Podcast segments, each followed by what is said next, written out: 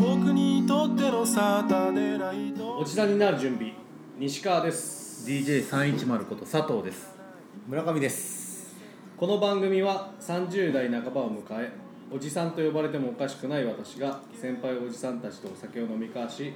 語り合っていこうという人生教育番組となっておりますキャンプの会キャンプ会第2回よろしくお願いします、はいお願いします引き続き村上さん来てもらってます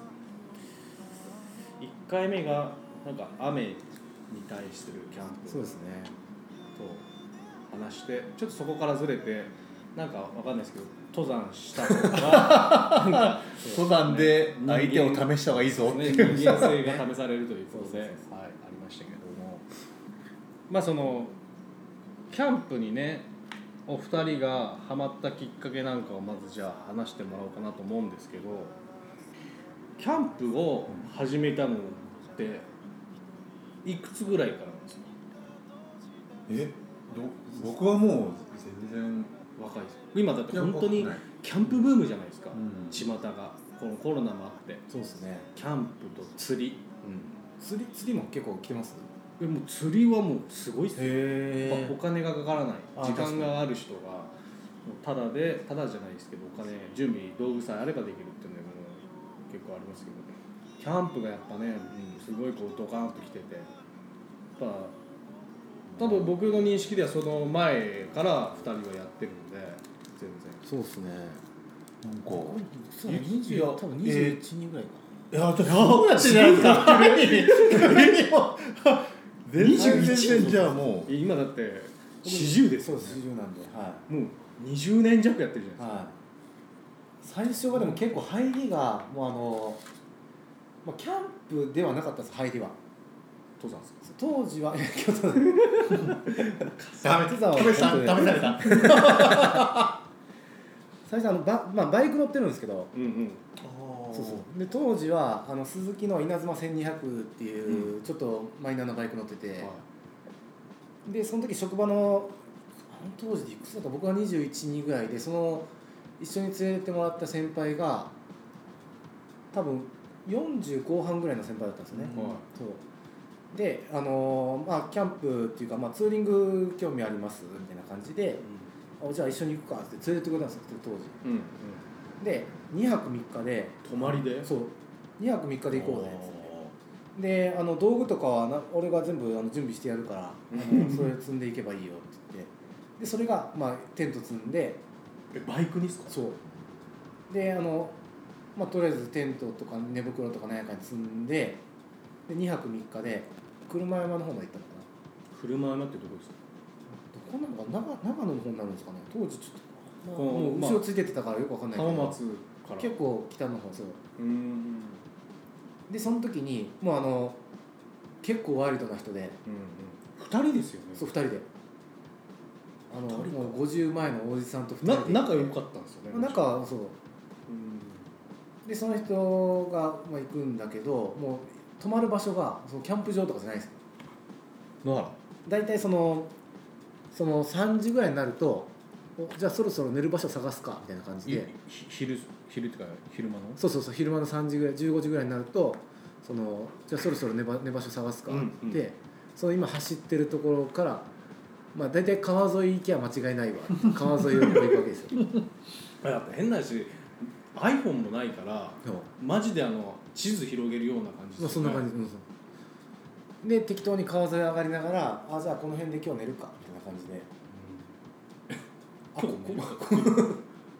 川沿いの何にもない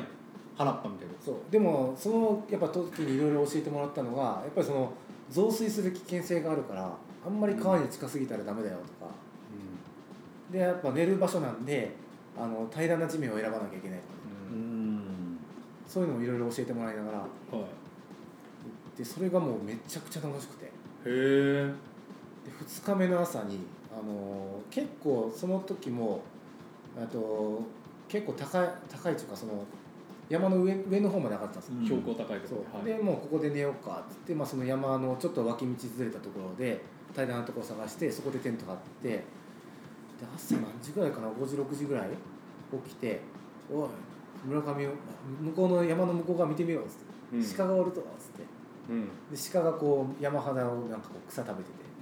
でその先輩がこう指笛でピーってこうやったら鹿がこうペッてこっち向いてでそのままバーって走って逃げてってうーわかっこいいみたいな。あーワイルドだなこの人かっこいいっつってワイルドだろうって言われてそれがねすごっそう最初の入りですねだからなんかキャンプっていうよりかは野営みたいな野営みたいなそう確かにじゃそうあ野営だで料理とかも別になんか凝ったことするわけじゃなくて、うんそのクッカーにうんそのパスタ入れて、えでくもうそんなあの別に水切りなんか適当に蓋半分ずらして水捨ててであのいやその、ま、回し入れっていうかねその半分ふやかしながらこうパスタをこ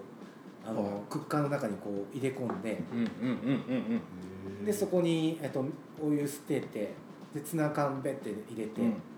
でちょっと三つ葉をパッて入れてうでまそう醤油パッて回し込んうまいわでであこれ食ってみっつってめちゃくちゃうま いですよえっそう食ってみんのがもやばそうですねドヤ顔がそう 多分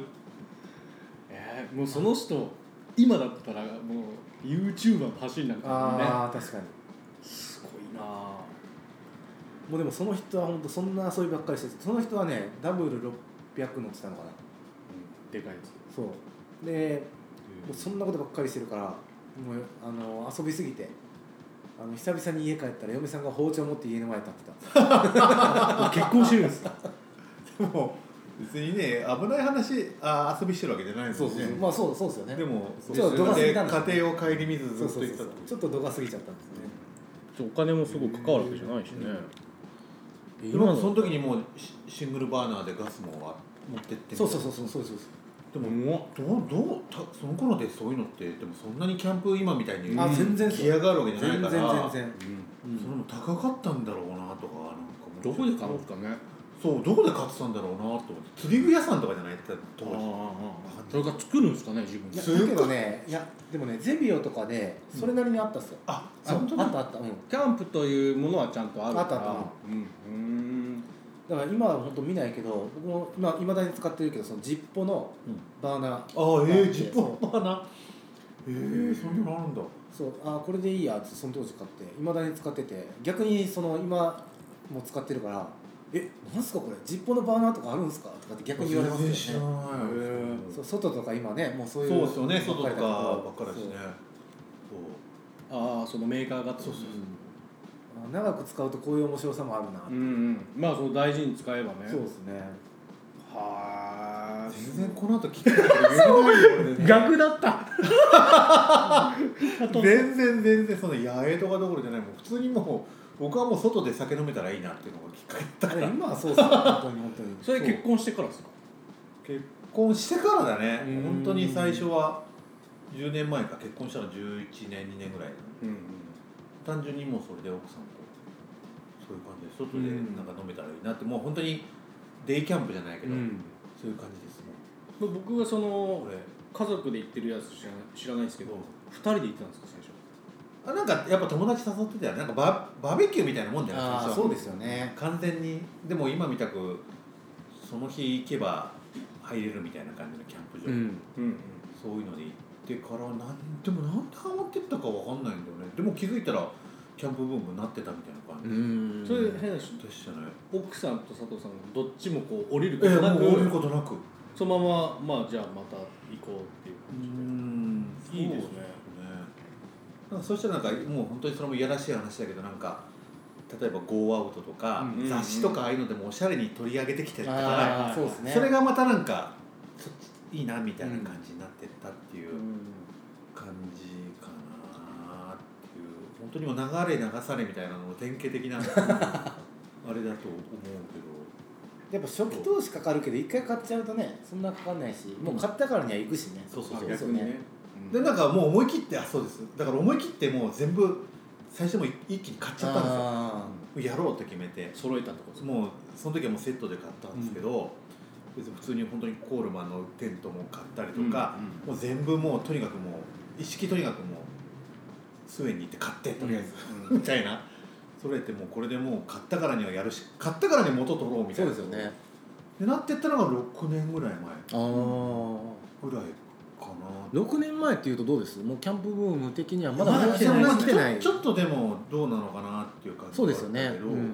このコロナになるってからが完全なこう、ね、完全なキャンプブームですけど、うんその前はそんなにでも普通になんかねそんな何ヶ月も前から予約しなくてもないっすよそんなのやってる人はやってるけどじゃあちょっと1週間ぐらい前にじゃあちょっと行ってみようかって言って、今で子供いいっのすよ例えば子供の親同士で親の人もキャンプ行ってますって言ったらあじゃあちょっと行きましょうよあーそうですよねっていうのの、うんうんそれが何回か重なってでなんか焚き火も最初やってなかったからあそしたらその子供の親御さんたちが焚き火やってるよってなったらやるっていうのがやっぱ67年ぐらい前、うっんていうのがぐらいだからもうすぐ急に「やえ!」って言われちゃうともうもう全然俺すごい本当に野営は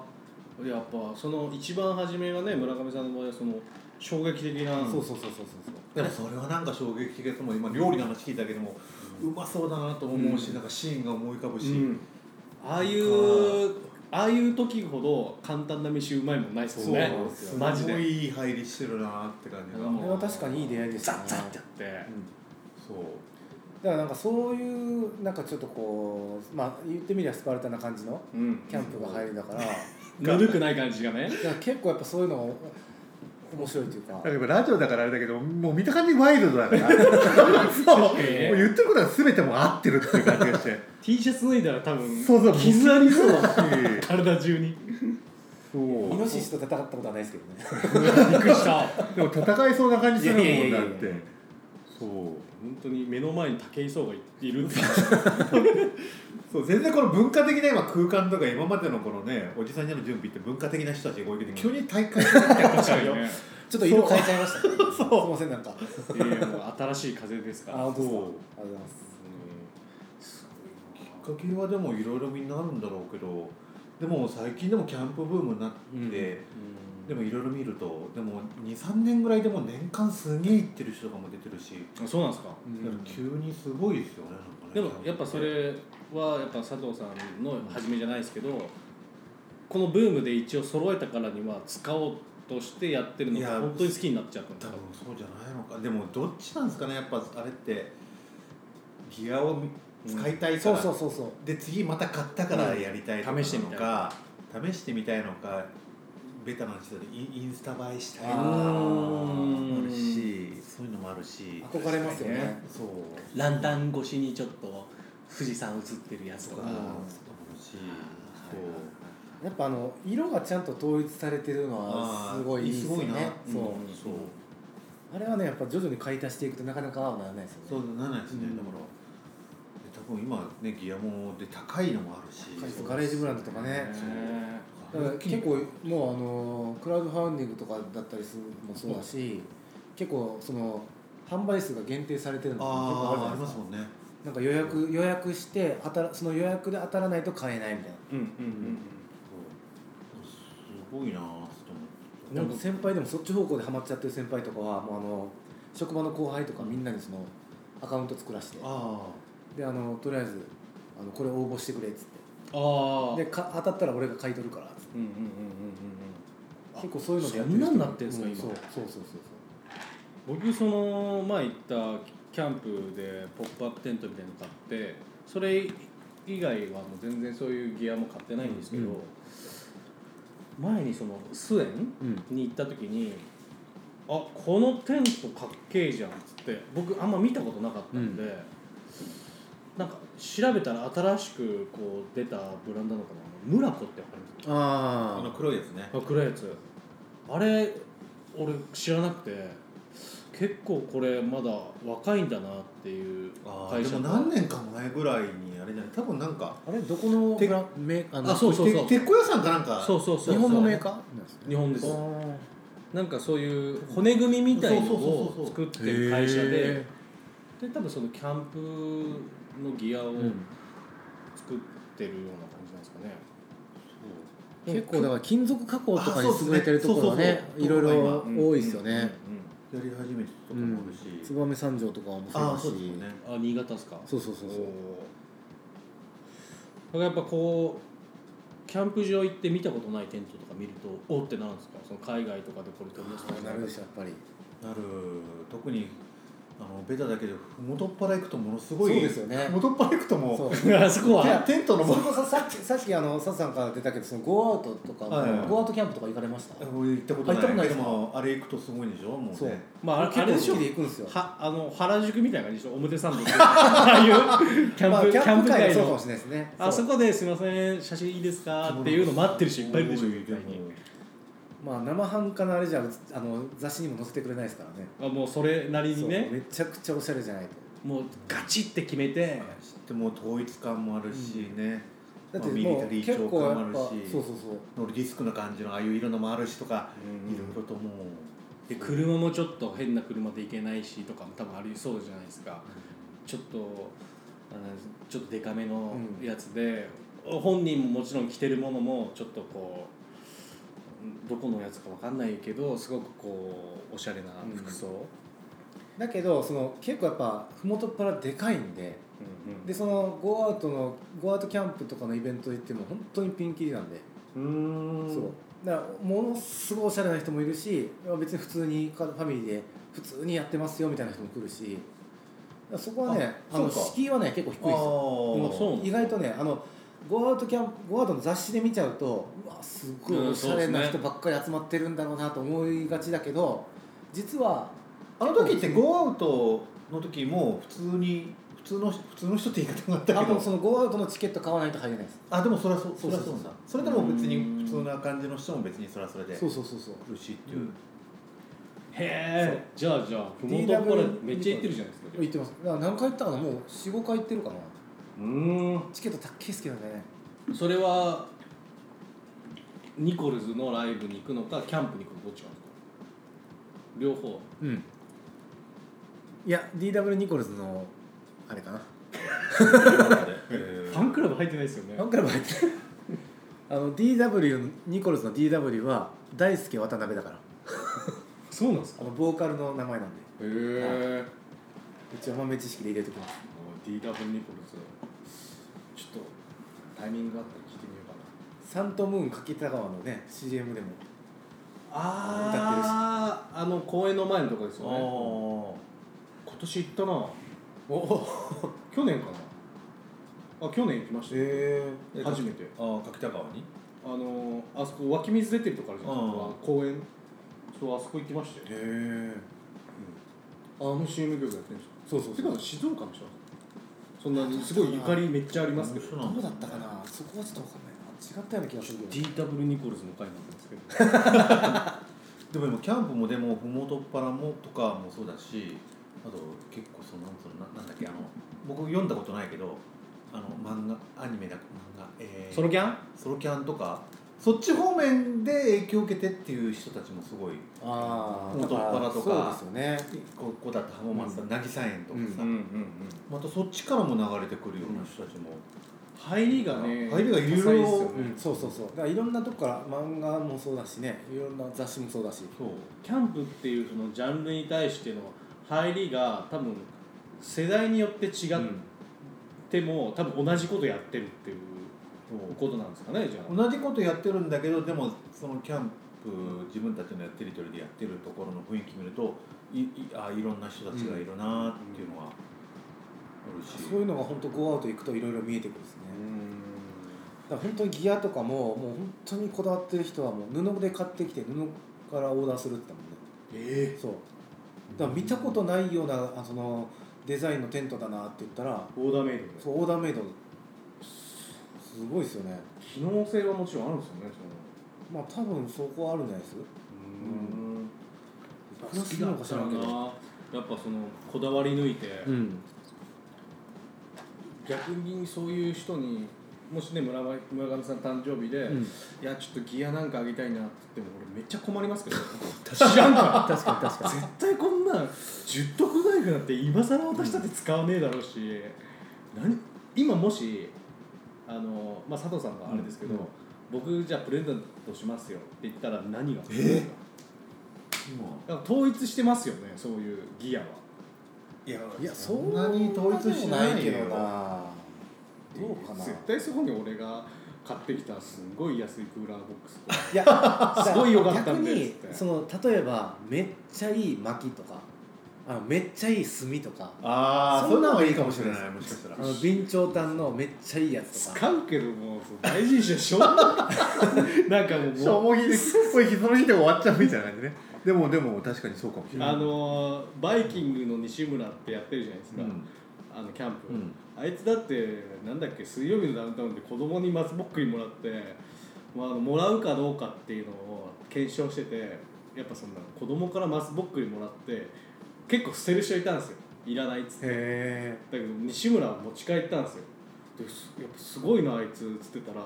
これ今火出そうだなっつって もう違う視点でしたからねえあの天然の着火剤になり そうますそうそう松ぼっくり火出るからっつってただめちゃくちゃ煙出ますけどねあそうなんですかそういう感じでねじゃああれですねあのなんか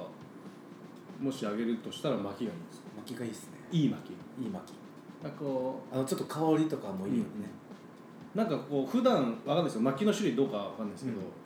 そういう何でも困ったら普段使うもののいいものって多分喜ばれると思ってて、僕うん普段使いだけどちょっと手出せないかなっていうのはやっぱキャンプでも使えるってわけですねそういう薪でそうも、いい薪うそうだっんて買う時に躊躇しちゃうからさうんそうまあランクがあってってこととか広葉樹の方が長く燃えますよそうですねそうですそうです全然違うんだよ広葉樹針葉樹と広葉樹で、まあ、その薪の種類があって大体その何の木っていうよりかはその針葉樹か広葉樹かでその束にして売ってくれてるんでもうその先はもう関係ないです基本的にはその2種類のどっちかってことですかベースそはう売り方としては、うんうんでそこで広葉樹のやつ買うと本当に持ちがもう全然違うんででやっぱ高いですかちょっと高いへーでも多分それをね本当にもっとこだわると多分結構いい値段するんじゃないかなどこどこ産の広葉樹広葉樹とかってなると、それ毎回薪使うんですか火起こすだ時い大に炭体じゃないですか炭あでも薪と炭両方持ってくるうんで料理は薪使うし焚き火はあじゃあ逆料理は炭か炭使ってそうだけどちょっと焼きそばとか焼こうかなって言った場合は炭だとちょっとやっぱ火力弱いんですよ肉はいい感じに焼けるけどあー焼きそばってなるとやっぱり直火が欲しいんで、ん炎が欲しいんでそうすると薪をくべてわーってこう炎を起こしてあの鉄板温めてみたいなうーんここは使い分けですよねその時って、んまあ僕佐藤さんのあの奥さんが料理やってるの知ってますけど奥さんが料理やる村上さんやるんですかあでもその薪とか炭使う系は僕がじゃあ担当して例えばそのバーナー使ってうん唐揚げ揚げるとか、おお、うんうん、なんかちょっとそういう普油通持のってく普段の料理に近いようなものはあの奥さんにやってもらうとかうんうんそれを別に家だとこんな簡単に火がつくのに、うわざわざ外でやってちょっと面倒くさいじゃないですか、うんだけどやっぱ美味しいとかっていう方買っちゃう奥さんなんですか、ああでもそうかもしれない、うちもそうだねそれいいっすね、うんうん、うわなんか面倒家だったら簡単にできるのにっていうふうに考えなっちゃう人だと、うやっぱあんまりキャンプ行かなくなりますよあねーん、確かにでもうちの奥さんはそのキッチンスペースを自分で作るのがすごく好ああきだかわからるわかるそう佐藤さんがテントを立ててる間に、自分のスペースをこう作るのがあれだからへこれはねえそうですよね本当にだからもう全然買うのももう任してるうんキッチンを作るんですキッチン作る、まあ、キッチンスペースをなんか自分なりになんか考えてやるっていうのでがそのねそのそうその場所をね構築するっていうのも一つのねそうやっぱテントの醍醐味ですよねそうそうそうへーだから木陰で建てるのかうんうん風向きも見て、うんその地面の平らな具合も見てで風がか、まあ、要は風下にな煙が流れていくんで、そのなるべく風上の方にその居住スペースを置いてとかうんうんうんだから結構そのあの初めて行く人とか大人数で行ったりとかすると結構難しいですようね、んそううんうん逆にあんま確そこにこだわりすぎても興ざめするしかにいやあの俺ここに立てるからこっち立ててとかいや仕切りたがる人もいるじゃないですかだからそれやりだすとあちょっと面倒くさいなってなっちゃうけどまあそこもね一家族だったらねそうそうそうそう確かにそれがまあううまくいかなかったらあれですけどガチッとはまって、うんまあ完璧なキャンプがあるかわかんないですけど、いやすっごいうまくいったなって帰ってから酒飲みながらこう昨日のキャンプのこと考えている時すごそうっすねあ二ー人ともなんかにんまりしてうん、でも次の日はあ次の日というかもう帰ってきてあれか帰ってきてい自宅戻ってキャンプギアをい一応しまえるものはしまって、はいはいはいはいでそれでまあ午後1まあね午後1時に1時2時3時ぐらいに家家で落ち着いた時に飲むっていうところまでがキャンプだとわ思かってるわかるるわかるわかりますわかり ますそそう言ってますねサザン毎回ねそう家に帰って酒飲むまでキャンプだからっつってそう一応いろいろ、まあ、全部面倒くさいから全部しまわない時もあるんだけど、車に残すのもあるけどそれでもまあいろいろ落ち着いて、でなんかもう一回ちょっと飲もうかなっていうのがちょっと余った食材も生かしながらみたいなとか、それこまでがキャンプいいかだなかっらて逆にそこにモチベーションを持っとかないと片付けできないですあよんな面倒くさいことやりたくないあんな面倒くさいことやりたくないですもんねこの後この後飲む酒がうまいんだよなと思ってるからちゃんと片付けるんですよ ねなんであんな1日2日前に立てたものまた崩さなきゃいけそうないんそうだそよっうそうていう確かにでもそれは戻帰ってきてからまた飲むことができるかなみたいなのもうんうん結構そういうモチベーションもあるかなって思うし、でもなんかなんつうのその全員が全員お酒飲める人じゃないとは思うんだけど、うん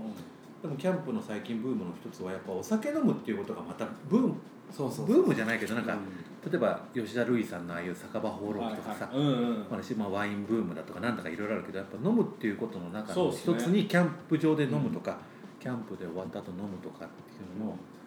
なんかそういうのがあるからまたキャンプっていうのがちょっと流行ったんじゃないかなっていうのは、そうですねあののかなっていうのはちょっと思っちゃうかな、飲まない人は飲まない人のまた楽しみもあるだろうし、やっぱねキャンプ行くとやっぱそのバーベキューやったり飯作りますけど、